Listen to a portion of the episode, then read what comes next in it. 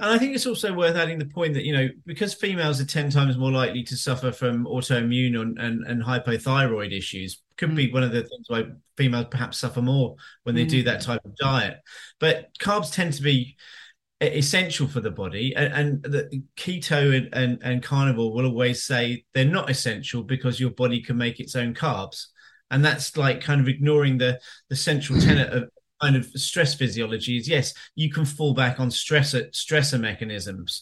Um, fall back. It's a bit like hormones in the brain uh, or, or, brain, or hormone production. Is like you should be kind of regulating producing your own hormones in the body and when when that's not working so well you fall back on this the gland in the in the brain the pituitary to help you produce more hormones but to the extent that that pathway keeps being overworked causes problems and i think that's the same problem when you look at utilizing sugar efficiently. Now, one of the key things between fat and your body should be able to switch between utilizing fat and carbohydrates. That's that's very normal. The heart has a higher rate of oxidizing fatty acids compared to carbs, but it still should be able to switch between fats and carbohydrates quite quite easily. And the difference between using fat purely as a fuel is the in the respiratory quotient which gives you a figure of 0.7 compared to a figure of one when you utilize carbohydrates. That means the respiratory quotient, you'll be able to produce more energy. Well, not more energy, you're able to produce energy efficiently and produce adequate carbon dioxide, energy, and water.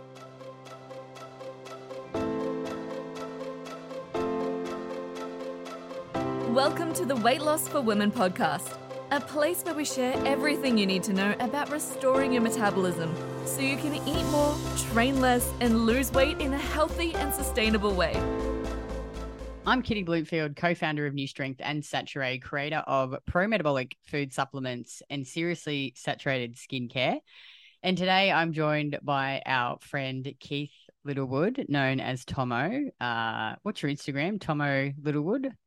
Tommo Little, yeah, yeah, yeah, the English yeah. chap. So he's got his masters in endocrinology, and he's just a super smart dude, and he is really nice as well. Um, and we've had him on the podcast quite a few times, and I put a post out you know, saying, you know, every, you know, eight weeks or something, I have to just do a big recording of podcasts again. I'm like, who do you want to have on the podcast? What did they say? I sent you a message. What did they say? That it was something quite funny something like that super nice English chap or something yeah, like yeah. that. something. Well, I just thought it was quite fun. It was complimentary, but it was quite funny. So yeah. yeah. yeah. So if you haven't listened to his podcast, we've done quite a few. We've done one on hormones, blood tests. Uh, Henry's gone nuts. Um, foods and digestibility of food. That's actually another one we could do another good podcast on. I think um, next time. What else have we done? Did we do one on Corona? I think we did one on Corona as well. Yeah, I think we were talking about methylene blue at some point, weren't yeah, we? Uh, I think so. Which seems, seems to have uh, proved its worth substantially. Yeah. Um, yeah, I think that was it. Yeah, food, uh, hormones, menopause, you know that kind oh, of yeah, stuff. menopause. Yeah. menopause We've done. Yeah, we've done heaps of good ones. Anyway, go back and listen. But today we wanted to talk about uh, keto and why it's not a great strategy for weight loss and long term health because I talk to a lot of women every single week. I reckon, Keith, I'd talk to like maybe 20 women. And I always ask them, you know, what have you tried? You know, what are yeah. the diets that you've tried? Um, and I'd say 80 to 90% of the time there's keto in there. Yeah. And it was interesting. Um, one of our clients who is in our program now, I think she started about 104 kilos and she's been in the program 20 weeks. I think she's lost like 39 pounds or 17 kilos, seven and a half kilos, improved her sleep, her energy. Uh, and the diet that she had done prior to joining the program was keto. And she said, you know, when she could stick to it, obviously she had, she would, she would binge eat. And she was actually a psychologist um, diagnosed her with a binge eating disorder. But I'm like, you were doing keto. Of course, you you're going to bloody be binge eating. I'm like, you, you're cutting out all carbs. Your body's going to scream at you for carbs. But isn't it so crazy? Anyway, since being on the program, she hasn't binged once. Not once, because she's eating fruit yeah. and juice and rice and potatoes and carbs. And she's like, this is the most amazing thing I've ever done in my whole entire life. And, you know, it's changed my life. And I think, you know, it's just there's lots of influence out there, you know, even carnivore, because carnivore's, I know carnivore's not keto, but maybe we can talk about carnivore and keto because it's like carnivore's no carbs. Not carnivore, Yeah. sorry. Keto's no carbs, and carnivore's very low carbs, high fat, high protein, and They've know, changed their mind a bit, haven't they? Yeah, They've gone oh, berries, berries and honey now. Bunny Yeah. berries and honey is okay. Well, like they fucking realized that it's like you need carbs. Um, it's just yeah, it's crazy. Even the strong sisters, you know, you know the strong sisters. We've had them on the Yep. podcast a few times. You know, they were doing carnivore for a very long time, no cycle, super lean, you know, had all these health issues, and now you know they've come out the other side, eating pro-metabolic. Um, you know, got got their cycles back and just looking so much healthier and just so happy, so much more happy because obviously they can eat carbs. So, you know, I guess like I think a lot of these diet strategies work because they just put you in a calorie deficit by either drastically cutting calories or cutting out entire food groups. And, you know, I think for a lot of the women that join our program, like they say, oh, I just want something really easy where I just don't have to think about anything and I can just eat the food and whatever. And I get it, you know, you cut out an entire food group, it makes it really easy. But look at what always happens long term.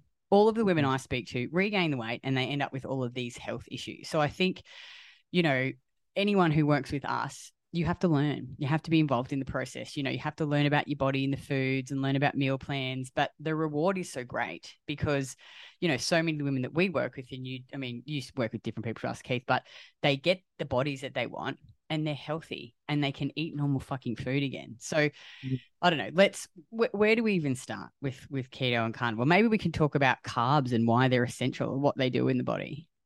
Yeah, and I think it's also worth adding the point that you know because females are ten times more likely to suffer from autoimmune and and, and hypothyroid issues could be mm. one of the things why females perhaps suffer more when they do mm. that type of diet. But carbs tend to be essential for the body, and, and the keto and, and and carnivore will always say they're not essential because your body can make its own carbs, and that's like kind of ignoring the the central tenet of kind of stress physiology is yes, you can fall back on stressor stressor mechanisms. Um, fall back. It's a bit like hormones in the brain, uh, or or, brain, or hormone production is like you should be kind of regulating producing your own hormones in the body and the, when when that's not working so well you fall back on this the gland in the in the brain the pituitary to help you produce more hormones but to the extent that that pathway keeps being overworked causes problems. And i think that's the same problem when you look at utilizing sugar efficiently. Now one of the key things i- between fat and your body should be able to switch between utilizing fat and carbohydrates. That's that's very normal. The heart has a higher rate of oxidizing fatty acids compared to carbs but it still should be able to switch between fats and carbohydrates quite quite easily.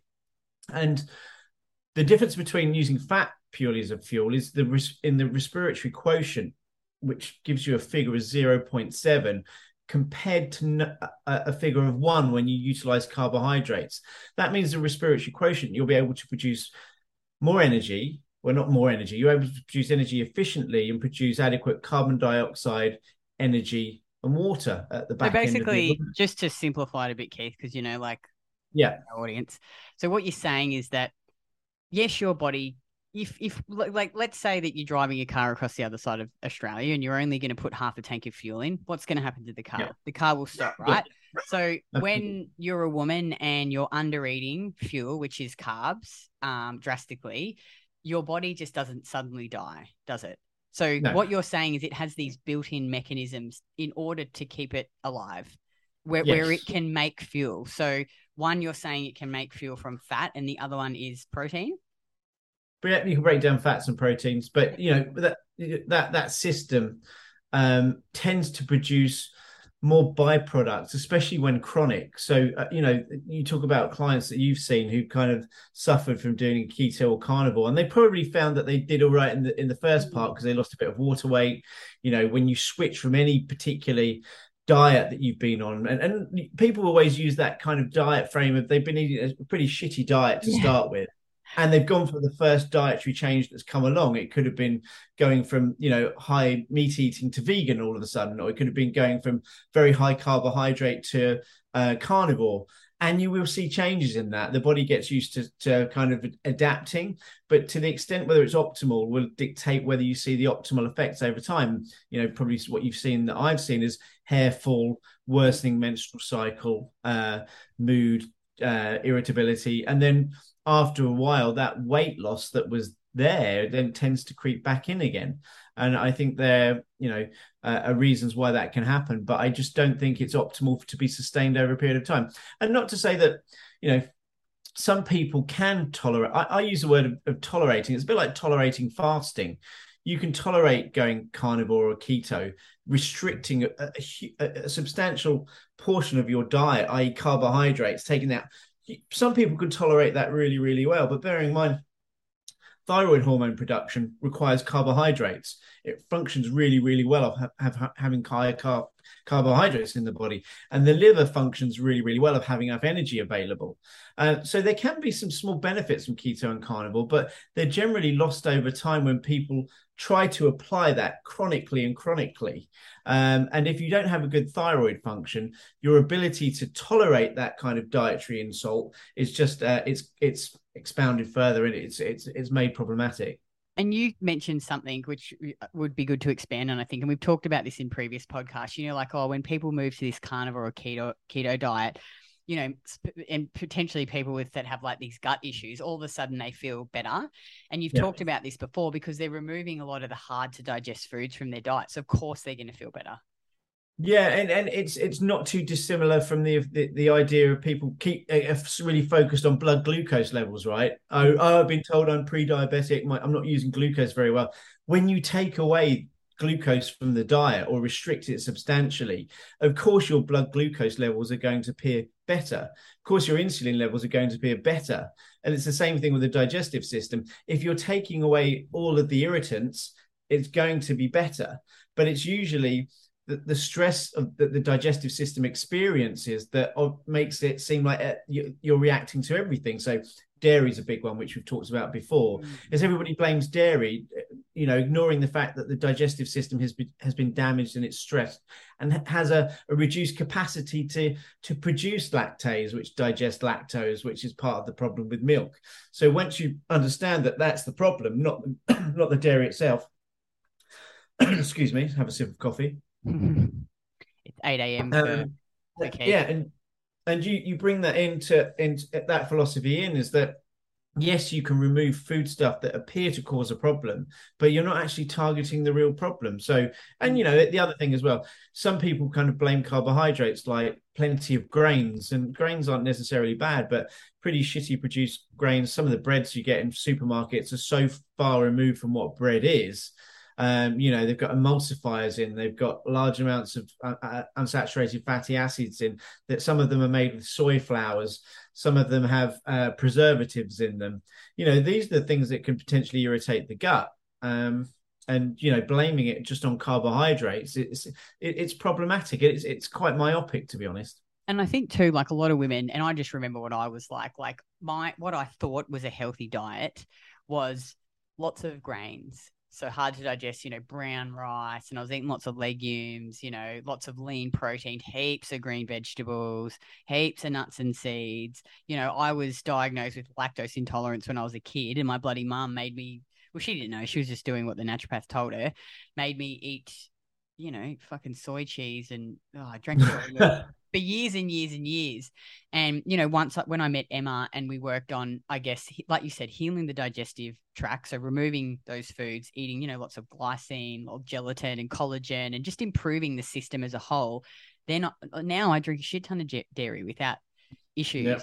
So I think, you know, women, you know, they're so confused about food um, and what's actually healthy, I guess, or what's, I guess, I think what really helped me when I found pro metabolic eating was understanding like it's not just about what's in the food, it's it's can your body digest it? Can it actually yeah. absorb the nutrients in the food? And what are the nutrients I actually need? Like this week, I've had heaps of people message me on Instagram. I don't know why, it's just weird. Going like commenting on my pictures saying, why don't you eat any green vegetables? What about all the nutrients you're missing out on? And I always always reply and I say to them, can you tell me what nutrients are in green vegetables that I'm not getting from the current diet that I eat? And they yeah. can never tell me. They always just say, "Oh, I just thought that it was really healthy to eat green vegetables." Yeah, I, it's still still quite a common theme, and I I don't think necessarily that having some green vegetables in the diet is, is a bad thing, but the the the, the uh the commonplace theme is that it's abundant and it's undercooked. And when you undercook it, it's very hard to digest. When Mm. it, you undercook it, the, the nutrients that are in there, for example, the glucosinolates and the isothiocyanate, which which kind of can slow your energy down because they are thyroid disruptors. I mean, I, I barely touch green vegetables myself. I try to get, you know, very energy rich food, which has a lot of nutrients in it, like fruit, and also has plenty of potassium in it, as an example. Um, so I, I, I and I would go for starchy kind of carbohydrates that have been well cooked, like spuds or kind of rice or, or uh, sweet potatoes, that kind of thing. So I, I think it's uh it's still a common theme for people to say that you have to eat lots of gr- raw uh, veg- vegetables as green or in their whole state as possible. A bit like rice. Still, people seem to think that brown rice is healthier than white rice, but yet a, a billion Chinese people couldn't have been wrong before. Um, and that, having food that's easier to digest rather than we're still in this um, paradigm of the greener or browner it is, the healthier it is, ignoring the the the kind of natural plant defenses and plant toxins that have been built up over millennia to to protect the plants themselves. So uh, yeah, it's it, it's uh, it's still a common common theme. I, I find it less so these days. You know, you get people that sometimes come from different, literally tried every single diet available, and actually usually they say. I've come, you know, I've started eating perhaps in a pro metabolic way, and I've eaten more fruit now and more carbs, and I do feel much better. But perhaps I, I feel like I've gained a bit more weight, and that might come down to maybe perhaps consuming too many calories or Yeah, and know, I not- think uh, I know, like, because that's what we deal with every single day. And the number one thing is women just don't track their food. Like, Yeah. they, you know, they come in and they're like they've been restricting for so long, then all of a sudden they're like, oh yes, you know, I can eat all this full fat dairy, and you know, they overconsume the fat, they overconsume carbs, and then Yeah. Holy shit, you know, I've gained all of this weight. But the ones that actually go, okay, cool, where am I at now? Like, what what am I currently maintaining my body fat or body weight now? And then they gradually increase over time, seem to eh, obviously also combined with strength training, don't seem to gain the body fat. So I think that's one thing that you can mitigate is if Yeah. you track the food and increase slowly. yeah Increase slowly. Yeah, I think that's a very wise thing. I mean, we've all kind of come, kind of come to this kind of paradigm and gone, "Uh, I can eat a tub of ice cream before I go to bed. Wondering why you can't sleep. Oh, I can't sleep. Ice cream, sweat. Uh, it sounds paradoxical, but it's true. Um, I, I think another really important thing is that is is B vitamin um, Mm. Levels, and thiamine seems to be really, really important. Something I've put a lot researched a lot over the last year is that you know there are plenty of foods that have you know thiamine disruptors in them or thiaminases that break down thiamine, and thiamine is critical in the pathway of of uh, aerobic metabolism. So the ability to use carbohydrates, it's not just thyroid dependent, it's you know B1, B2, and B3 dependent as well. So coffee uh, can can lower thiamine, alcohol, uh, um, seafood, raw seafood has thiaminases in as well. So there's plenty of foods that can break down the the, the amount of uh, thiamine that you have in your body. And there's there's quite a few studies that show that high dose thiamine can help you to utilize carbohydrates more efficiently. So yes, it can be overeating. You know, yes, it can be um, also you know low thyroid function. Yes, it could be also uh, an increased need for for thiamine as well. So there are plenty of things that can lend to that pathway. But obviously, the easiest one to look at is how many calories you're consuming. And would you say, Keith, also too, like people, I don't want people listening to this podcast thinking, oh, fuck, i've just got to take this one supplement, but I'm not going to do the basics right. And this supplement, Oh, yeah, yeah, yeah. like you have to, like guys, like focus on the basics first. Track the food. Are you getting enough protein? You know, are you getting enough sleep? Um, you know, eating the liver and the oysters. Like do, do all the basics first, and then Yeah.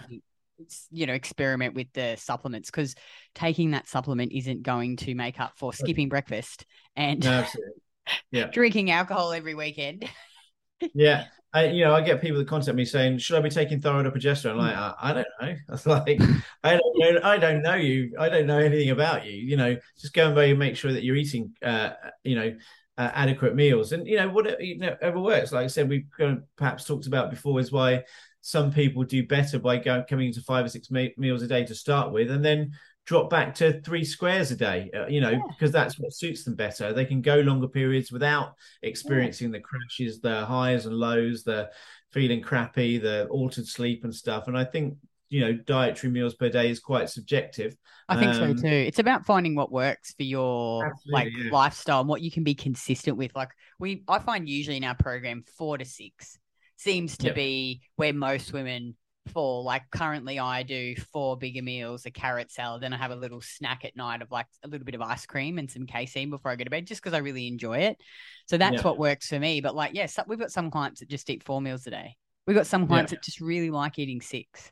They like to have the small stack snacks. So again, I think isn't it about finding what works for you, balancing the meals, you know, trying to balance them, have a you know protein, carbs, and fat at every meal. Don't try and you know, eat all of your calories in one meal and then have these tiny little meals.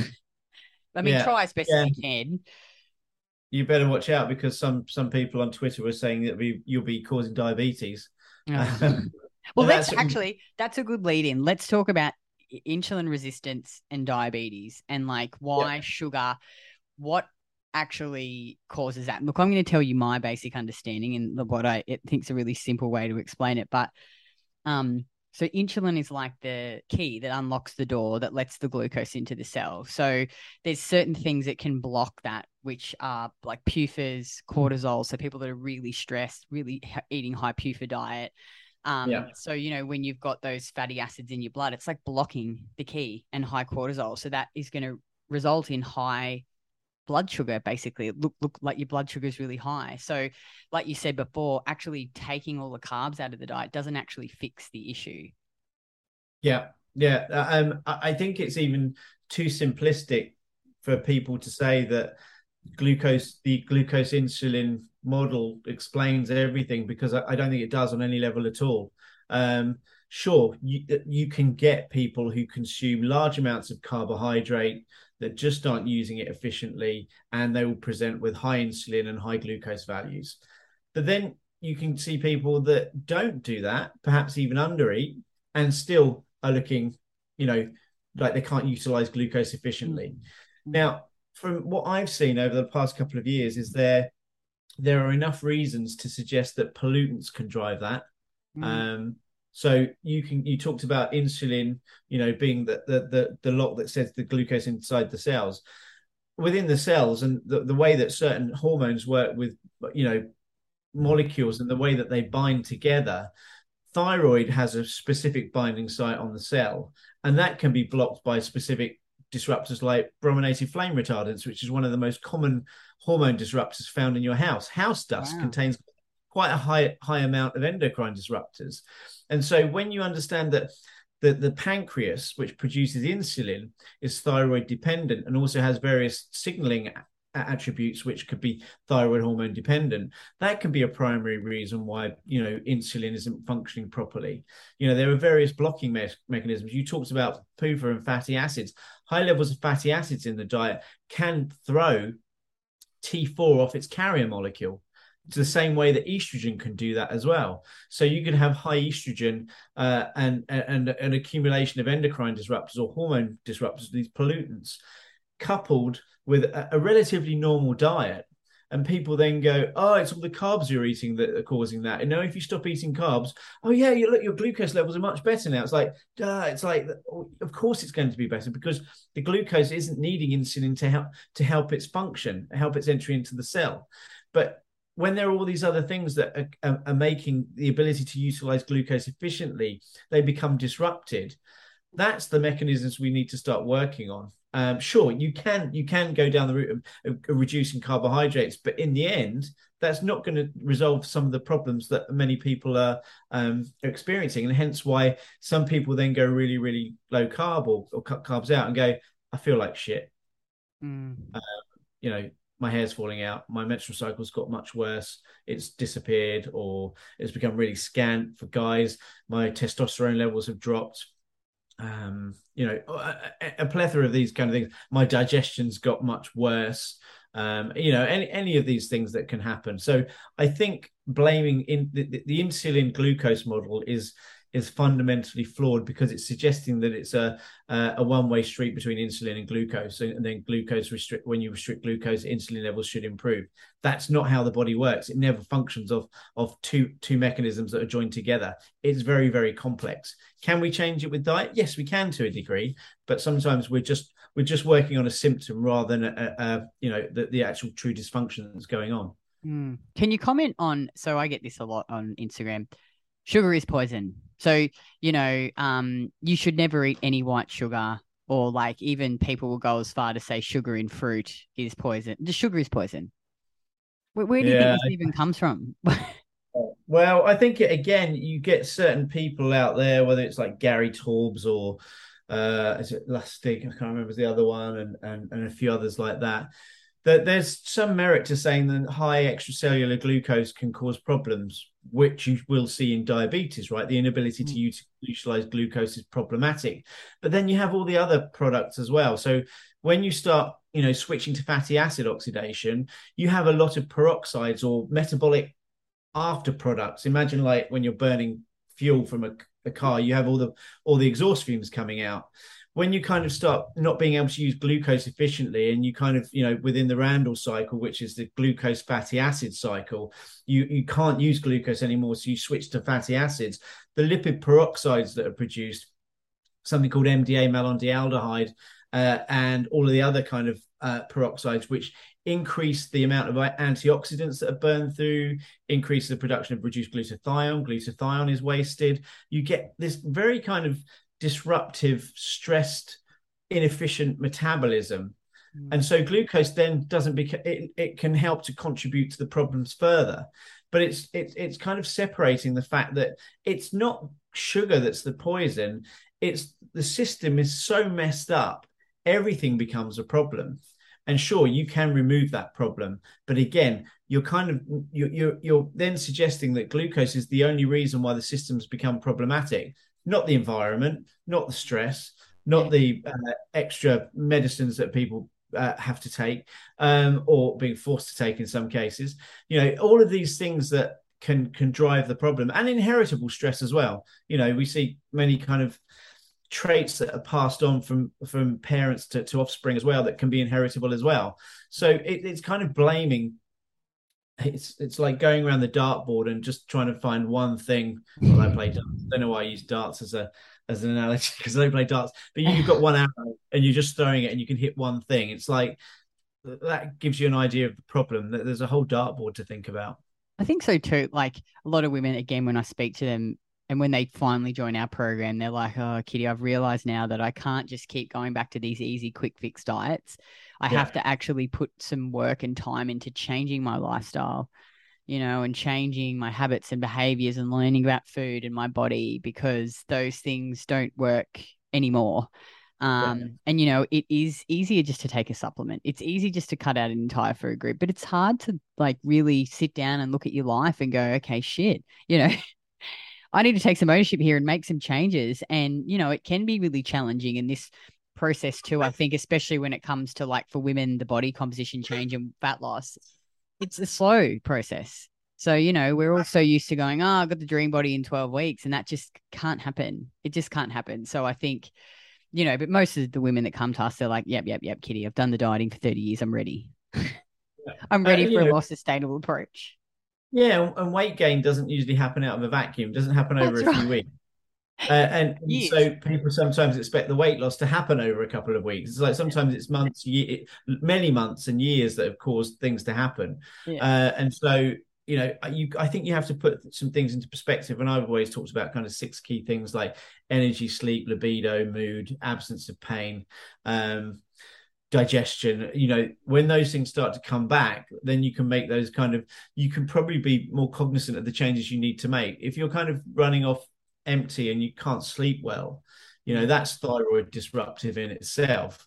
And so you you're not really able to grasp the problem or even grasp your energy needs sometimes. And that's why you know some people talk about oh i'm addicted to carbs. No you're not addicted to carbs. You can't you can't manage your your energy need intake and expenditure and so when you're kind of very chaotic your cells scream out for glucose you fancy something sweet because your body knows that getting sugar in is one of the things that's going to balance it out effectively that's why when you go to accident emergency when they put an IV inside you, they don't put a steak, uh, blended steak. They put sugar, glucose, and salt to help balance out osmolarity and blood glucose levels. Uh, if they were to if, if your body that's what I have a problem with with with the whole carnivore keto crowd is like dude they're not putting meat into you and fat into you when you're in a really bad way, the body needs glucose and it needs sodium. They're the two two most life stabilizing things when you, when you're in a really bad way. Yeah. So to say that sugar is not essential it just it ignores the complexity of the human body and why we've evolved to use carbohydrates efficiently. We're just in, in an environment now where the environment is constantly shouting at people breaking them down and it makes that kind of energy regulation and, and need kind of evaluation quite chaotic. So yeah people go yeah i am i'm i'm addicted to these carbohydrates. Like no just you know first of all just just break it down and start eating meals on a regular basis yeah. getting a, a decent amount of carbohydrates yeah. proteins and fats and if you do find that you're gaining weight it could be the overconsumption of calories it could be that you can't use carbohydrates sufficiently to start with you know go slow with them don't try going in at you know 70 80% carbohydrates in yeah. your diet when well, think... you need you need adequate protein and fat yeah, and it's just consistency. Like I see it all the time with the women. The ones that consistent, they track their food and they eat similar things and they eat the regular meals. You know, they stop the binge eating. They, the cravings stop and they don't gain massive amounts of weight because you can't. You know, like the ones that I see gain the weight, they're like, oh, one day they're eating, you know, 1300 and the next day they're eating over you know 2500 because they're hungry and they they been you know like it's just i think if you can what really helped me too was you know being consistent, planning ahead, you know, eating a good, decent breakfast, and then following that on, you know, in three to four hours with the next meal and the next one. And I was like, wow, my sleep's improving, my energy so much better, my performance in the gym is better. Maybe talk quickly about sleep and why carbs. You know, I just found that, you know, I was one of those people that used to wake up all the time, you know, and then when I actually ate more, and even now, if I don't eat enough, I don't sleep. Eat enough carbs. Yeah. Eat enough. I, I, yeah, I always find this quite quite in, uh, uh, uh, such a simple kind of thought process, and you know a lot of people don't put it together, and you can see that some people go, "Well, I have a hard time getting to sleep." Well, you know, if you're not if you're not consuming enough calories in, then you're going to producing stress hormones, which are going to keep you awake. And same thing as if you wake up at night. You know, if you haven't eaten enough, your body is going to increase the amount of cortisol that's needed to break down fats and potentially proteins as a fuel when you don't have a, a, your, the ability to balance your blood, blood glucose levels out to stay, sustain deep sleep. When you go into the kind of deeper phase of sleep, you know, the REM and the non-REM phases, they're glucose dependent. So if you don't have enough glucose or can't regulate glucose efficiently, then you're not going to sleep through the night. You can throw in, you know, aspects of the neurotransmitters, particularly serotonin and histamine, which everyone thinks serotonin is needed to get you to sleep. Serotonin is a wake on transmitter. Serotonin will wake you up. So that's why it was, one of its primary role is to bring you out of the deep phase of sleep. And we know what histamine does. Histamine is also a wake on transmitter. And histamine, when when your gut's inflamed or your lungs are inflamed, you're wheezy, you know, you've got bowel irritation, you're going to produce large amounts of serotonin and histamine. So if you're not eating regularly, or perhaps even overeating as an example, because that could be real, mm. um, or you're um, inflamed, your gut's inflamed, you're eating foods that irritate the digestive tract, they're going to increase the amount of serotonin. Serotonin is produced mainly in, in the bowel, in the intestines. Uh, and so upregulation of serotonin and histamine can classically be, classically be felt in the digestive system, can cause constipation and ir- irritability, leading to irritable bowel. It can lead to um, irritation of the lungs. Serotonin is primarily metabolized at the lungs. So wheeziness and we know what histamine does as well. If you're kind of allergic to pollen you start getting wheezy or you kind of some food stuff it's this mast cell activation that's induced by histamine. So not eating enough food and producing the wake on transmitters of serotonin and histamine can be a real problem. And for, for females as well the steady increase of estrogen through the follicular premenstrual phase into the follicular phase not having enough progesterone produced from the corpus luteum in the luteal phase. I see plenty of clients that suffer from insomnia in the premenstrual phase build build up uh, into the follicular phase because estrogen will induce some kind of insomnia as well because it's going to create excitability of tissues. Uh, you're going to have dysregulated calcium going into the cells. You're going to have water going into the cells. Uh, you'll get swelling of cells. Um, it can dysregulate blood sugar levels, and you can understand why perhaps sleep can be dysregulated because of that as well. Mm. Mm, yeah, it's um, it is just so amazing. Like, and just see it with clients again and again and again when they actually, you know, eat enough, um, but not too much. You know, balance their blood sugar regularly. You know, I also think too, the why we always recommend planning ahead. Like one issue I see with with clients sometimes is they've got their macros, but they just eat on the fly, and then they get to the end of the day, they're like, "Fuck, I've still got to eat 500 calories," and they try and shove it all in, which means they have a shit sleep. And you know they. Yeah. You think you're going to use a lot of energy in the start of the day and during the day when you're training and moving. So I think, you know, when they actually plan ahead and they eat a good breakfast, and then they eat adequate calories throughout the day. And then some of them don't even have a bedtime snack. Like they'll have a decent dinner a little bit later and then they'll go to sleep. Or some like me, I just really like a bedtime snack. That's yeah. when their sleep. And obviously there's other shit that can affect your sleep. Like I think if you're stressed and if you, you know, I've had that when I've been really stressed and still doing everything right, you know, you can do things like um, you know, b- breathing stuff and like meditation, journaling and shit. But let's just assume that focus on the basics first, you know, like get the food right um, and eat enough during the day, it honestly just makes a world of difference. Like it's huge. Yeah. Your body likes yeah. consistency.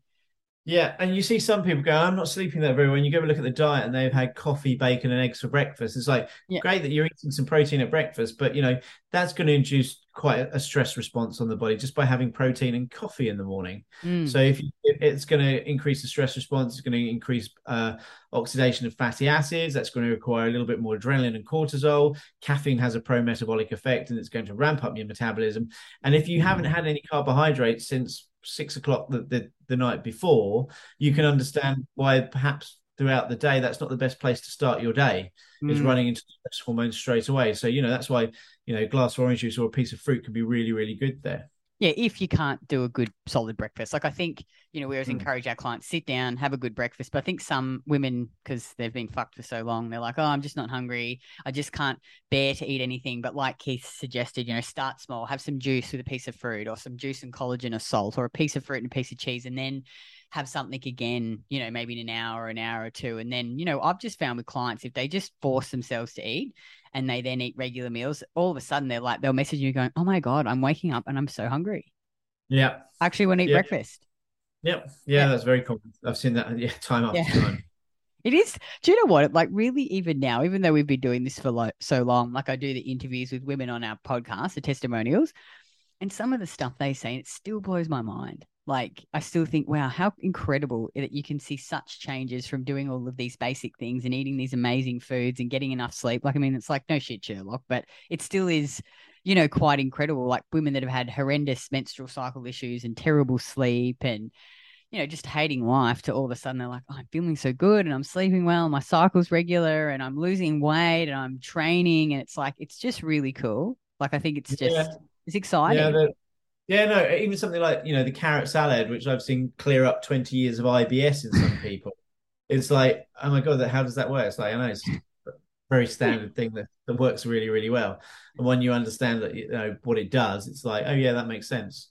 So yeah, it's it is it's you know sometimes it's and you get to the point with some people where they're doing all of those right things yeah. And unfortunately, they, they, do require additional support from maybe hormones yeah. or supplements. But you, yeah. you know, go through the phases of getting everything right from the basics first of all, and you have to get the foundation right. You have to get the nutrition right. Uh, and you know, I think for seventy percent of people, that's generally yeah. And but obviously, have... Keith, you wouldn't whenever you because you work with people, I think that are a bit more, you know, like I'm trying to think of another word than fucked, but you know, but you still get them before you get them to take the supplements. You're like, you know, you can't just keep doing the same stuff you've been doing and just take the supplements and hope that it'll work. You get them to do all of the foundational things that we've talked about and take the supplements. And yeah, yeah, I don't, I don't even entertain it. Some people just dive in and want to go. You know, I'm going to start taking this, and I'll, I'll always get. Sometimes I get people that are already taking thyroid hormone, for an example. So, you know, it's often still getting the food right so that their thyroid can work efficiently based upon the supplements that they're using. So, it's always a foundation of food first. I never go in diving into stuff straight away. Mm, and I've seen, like you say, some clients too. They've been doing all the foundation stuff, and then they'll throw in some like progesterone, some progestin. It's made a huge difference. But obviously, they've yeah. had the base right first. Yeah, and you, yeah. you need you need adequate carbohydrate for progesterone to work its magic. To be honest, you know, there's no mm. point running around with inadequate nutrition because you'll end up blocking progesterone anyway because the receptors will be there to take up cortisol uh, and uh, energy. So it's, it, mm it's it's one of those things. There are no magic supplements for a lot of people. Uh, although th- those people that are hypothyroid, thyroid usually turns out to be a magic supplement, as in those people who who also you know uh, progesterone deficient when they've started taking that on the foundation of food, you know, it's, it's it Mm. has performed some miracles in some people. Mm-mm. All right. Well, let to finish off, let's talk about. Let's say you've been doing keto or ca- carnivore, and you want to transition to eating more carbohydrates. How would you approach that? Let's talk about that. Yeah, I, I would just kind of, you know, you still need you still need the proteins and fats. Sorry, let me let me just shut the dogs up. Just two seconds. Henry, Yeah, no worries. Winston. Actually, I'm just going to close the door. Wait, you two. You can stay outside for a bit. Bloody, they spark it at Kyle, our next door neighbor. Sorry, go ahead. Um, I think just starting with small amounts of carbohydrate to start with. I mean, you might find something like a small intake of, you know, 50 grams of, of carbohydrate to start off with, or something might be really, really useful. Even, even you, sometimes you don't even need to go, you know, large, you know, large to moderate amounts of carbohydrate. Start with, you know, a few sips of orange juice and see how you feel, you know, with the food that you're taking then start adding it back in throughout the day. I mean, I I, I don't think that there's a a specific amount for for each person. It's really just going in with with with a very small amount. It's probably better to go in with a piece of fruit to start off with, an easily digestible fruit, something like a nectarine or a plum or something like that, Yeah. or a banana or or, or stewed apples. Um, So would I- you I- say, I Keith, then potentially like you could do this? You could say, track the food. How many carbs am I eating now? So Yeah. let's say you're, I'm just using using an example. Let's say you're eating 25 grams of carbs. You could go, okay, well, I'm just going to double that, but spread it across all of my meals and have a Mhm. small bit at every meal and then just gradually increase it. Yeah, I, I mean, you know, some pe- some people, you know, there's a uh, I don't know how much carbohydrates you have, but some people have like 70, 70 plus carbohydrates in the diet sometimes when they're athletically Yeah. uh, need is there. You know, I what I find quite I'm I'm digressing slightly here, but you see a lot people on on Twitter and, and Instagram say, you know, carbs just aren't needed, and then you go and if you you only need to go and look at a good strength and conditioning person's Yeah. account, a body comp specialist, and they will tell you that carbs are absolutely essential. Well, you know, they are like I look at myself, like I'd eat minimum 350 grams. I'm not, I'm not even training. Like, you know, I've had the Yeah. operation. And Yeah. I mean, I, I, th- oh, I guess you'd probably agree too, is that healing takes a lot of energy. Like it, it and this has actually been quite fascinating, not fascinating, but like I just, it's just interesting. So I didn't track my food for the first couple of days because I was just, I felt sick actually from the painkillers and just Yeah. really sore. But I, and so I forced myself to eat. So I made myself eat my normal breakfast in the morning, even though I didn't feel like it. Then I had a lunch of like some stew and some fruit because I just didn't really feel like the heavy starches. Ate like quite a bit of fudge and milk, drank milk. And then dinner was like I just had some small pasta. So I wouldn't have been eating super high calories the first couple of days. But once I stopped taking the painkillers, I wasn't so sore. I started to get my appetite back. And then I gradually sort of I started to do a little bit more steps. So I probably did like 5,000 steps a day, but I was still eating like 26, 27, 100. One day I ate 3,000 calories and my weight has stayed stable at 66 kilos Yeah, for two weeks. It stayed the same. And I've been eating like, I reckon if I averaged it, probably 2,500 to 3,000 calories a day, zero training. And then Yeah. obviously gradually increasing the steps now. Now that I can walk and I'm in no pain, I'm doing like 12K steps a day. So it's pretty amazing that, like, how many calories and carbs. I kept the carbs high, like still like 350 grams of carbs a day. Yeah, and this is where you know you talk about estrogen's need need for estrogen to a degree because when you have scar tissue, estrogen helps to regenerate new tissue because it's a proliferative hormone. But estrogen's quite wasteful; it, it it stimulates glycolysis, so you don't use glucose efficiently.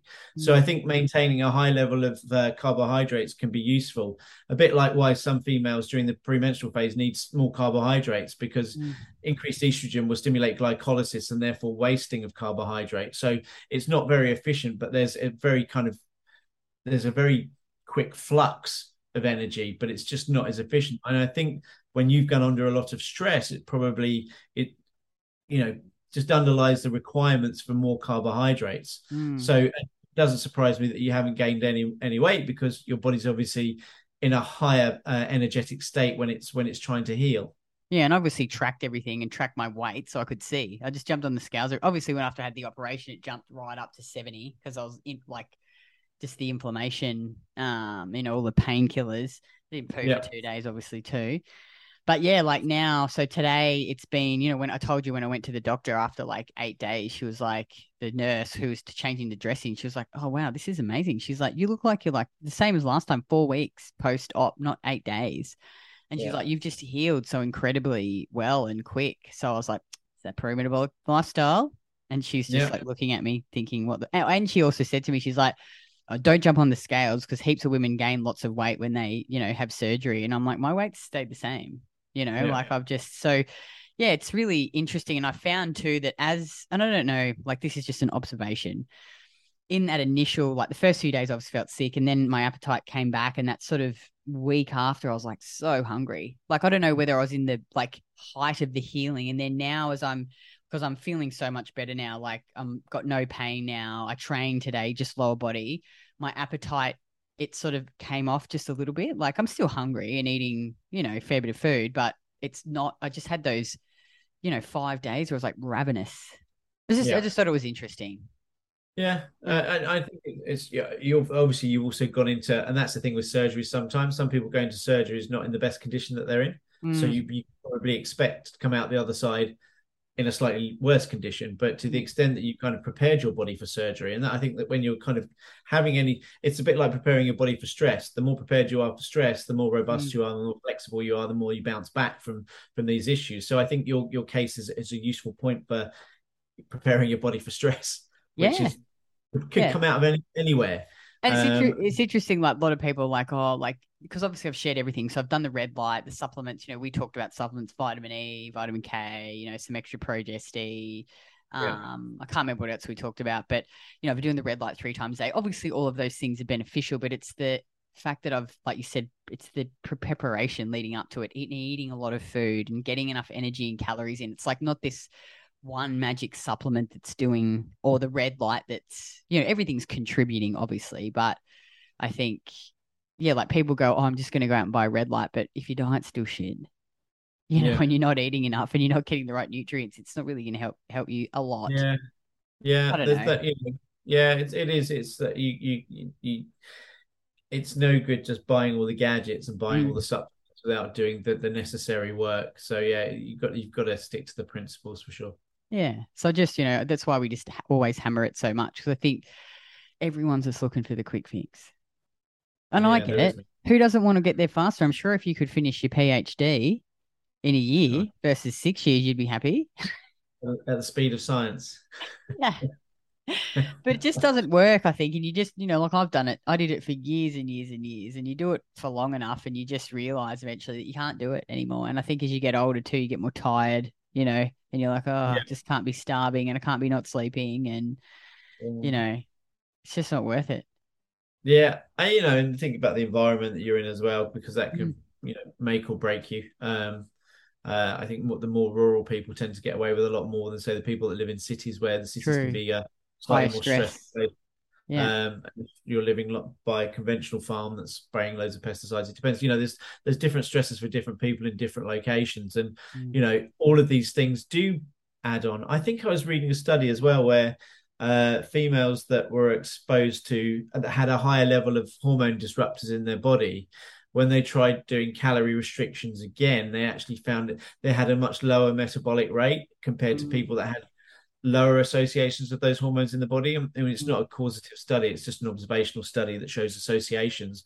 But I Mm. think that the idea that the more exposed to pollutants that that some people are, it can play havoc with the metabolic set point, with a thyroid set point, and you know when these two things become problematic, you know this is where some people, again, whether they've done keto or carnivore or low carb or chronic fasting, will find it more difficult because there are other things beyond calories in calories out sometimes there are other things beyond you know insulin and glucose models. Don't get me wrong a lot of people can function re- really well by manipulating calories in calories out but some people can find it exceptionally harder. And you know you probably do come across people say i have dropped my calories but it seems to be a lot harder than than when i dieted before. And i, I think there are more increasing uh, confounding factors in, in people's environment that make it harder.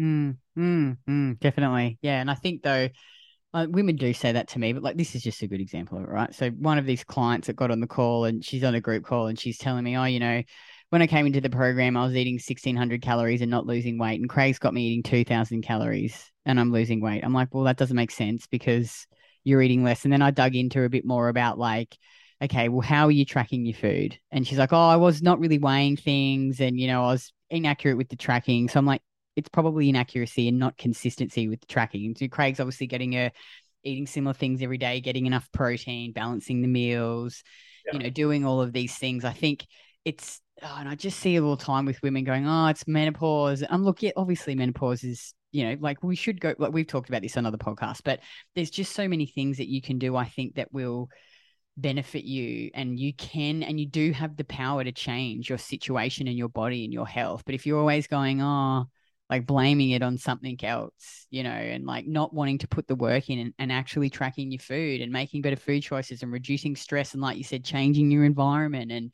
you know, maybe potentially changing the way you're training. It's it's just nothing will change. Yeah. Yeah, no, it, it's. Uh, I, am sure you get all sorts of people uh, who kind of like, and I think tracking is a very relevant thing. It's not something I work with because I'm not into body composition or, or weight loss. I, I, kind of tend to focus more on sleep, energy, you know, fertility, mm menstrual cycle, testosterone levels, it, these kind of things, uh, mood and stuff. So um, I, I, I understand that there's a, a, need to get the food right and the basics right, and you know, for some people, tracking is is an essential tool, right? You know, that, to get an idea where they're at. You know, oh yeah, I, I you know, I'm sure I'm eat, consuming two thousand calories a day. Realistically, that's three and a half thousand. I mean, you know, yeah. I'm I'm I'm prone to being eating a big cheese eater, um, and so sometimes though, yeah. What? You are a palm. You know, you do love yeah. your cheese, don't you? Yeah. Yeah, I'm also drinking a bit more these days. I was going to say, I know you've been drinking more. See, but it just slips back in. Like these are the habits. You know, women tell me like, oh, you know, I've been drinking a few more glasses of wine. I've been less active. I've been eating. It's like yeah. when you dial it in and you actually cut the wine out. You know, you eat better foods, you get the macros right, you eat the nutrient dense foods. It's like it's actually quite incredible the amount of food that some of these women can actually eat and still lose weight because they're being more consistent with things. You know, like yeah. But like you don't have to track forever. You know, like I'm not I'm not a soup like I'm very consistent with my food, but like on the weekends I don't track. I love it. You know, I love alcohol, you know, like but you know, on the weekend went out and I just was like, hey, keep three drinks. Just fucking limit yourself to three drinks. So I had a cocktail and two glasses of champagne. That was perfect. And I didn't track my food. You know, still weighed the same the next day because I've tracked enough and done it long enough to know, like, you know, I made sure I chose a good amount of protein and then I had some mashed potato and I had my few drinks and came home and had my normal dinner. You know, I think, you know, if you put the work into tracking and understanding food, then you can eat. Like saying I want to eat intuitively, I feel like is saying that you want to be a karate black belt without going through all the other belts first, you know? Yeah. Yeah. Yeah. No, yeah. Um yeah, I'm sure there's some merit to that for with with regards to cravings, like craving chocolate, sign of magnesium yeah. deficiency and stuff. But at the same time, it's like I I I if I was to eat intuitively, I'd be eating like a, a cheese board a day, a, a, a, tub of ice cream. and well, it's delicious. Like, I fucking love stuff. cheese too. I'd be love to be smashing a big wheel of brie every day, you know, and like, but I'd just get fat. Yeah, Sometimes, sometimes we'll have a cheese board if we go out, but it's infrequently. If I ate that much fat every day, I'd be fat too. I'd be get gained body fat too. Yeah, yeah, yeah. No, I hear. You. Um, it's uh, yeah, it's an interesting one. But yeah, I, I, I, I don't think that there's a, a a problem with kind of craving certain things that are missing from your diet, perhaps. Mm. But you know, but yeah, it's. uh I think if we all wanted to eat intuitively, we'd probably all be in a bad way but you know, I think once you learn the, the tracking, it's a great skill to have, and you realize that you don't have to do these drastic things to lose weight. You just need to eat in a small calorie deficit, you know, cut the booze out, make sure you're good with your training, get your steps in, and slowly the fat will come off. Like it's not that difficult, but it's the consistency I think that people find difficult and they want it to be really quick. Yeah, and the other point with eating intuitively is that sometimes we're kind of our brain's not able to process where we're at anyway. Mm. We don't know where we're at. If our thyroid's not functioning appropriately, you know, we're going to crave perhaps carbohydrates all the time, for an example. Mm. Um, without kind of understanding that we need an adequate base of protein or, or certain amount of saturated fats for steroidal hormones. Um, so you know, sometimes we we our intuition isn't based upon uh, a good foundation of metabolic energy in the brain. It's based upon dysregulation uh, and dysfunction. So mm. we're going to kind of intuitively perhaps want other things that we we don't need.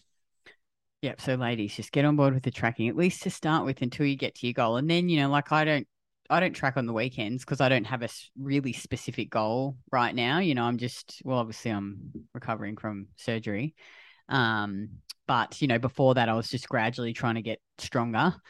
Um, and I just made sure I ate enough and, you know, had a bit more flexibility on the weekend. But if I wanted to then get really specific and wanted to do a fat loss phase or something else, then I'd just dial it in and get consistent. Like it really does, I think, take so much of the emotion out of it. Like, and you realize you can go out and eat and eat off your plan and the world won't end and you can make good choices. But unless you do it first, you don't know how to do it. But yeah, I think we're on the same page there. Well, thanks so much, Keith. That was um that was that was so awesome. And uh, I will pop Keith's details in the show notes. I don't know why I was point down. It's like people can't see what I'm saying, what I'm doing. Sorry. Um, and you know, if you are new here or you've been following us for a while and you haven't taken action, uh, don't forget our seven day eat more, train less, get results challenge. So we built this uh, challenge for women who want to actually achieve sustainable results without drastically cutting calories, sugar, or carbs, and training, you know, six or seven days a week. So we developed it over years of helping women restore their metabolisms, eat more food, and train less to achieve their health and body goals. So unlike other programs you'll find online, it's a holistic approach, providing everything you need for long-term success, more energy, better moods, better sleep, better digestion, balanced hormones, and of course, long-term sustainable weight loss or body composition change. So in the seven day, you get a full meal plan, workout plan for the home and the gym, training exercise videos to guide your workouts, metabolically supportive recipes and recipe book, advanced supplement guide, direct support in a private community.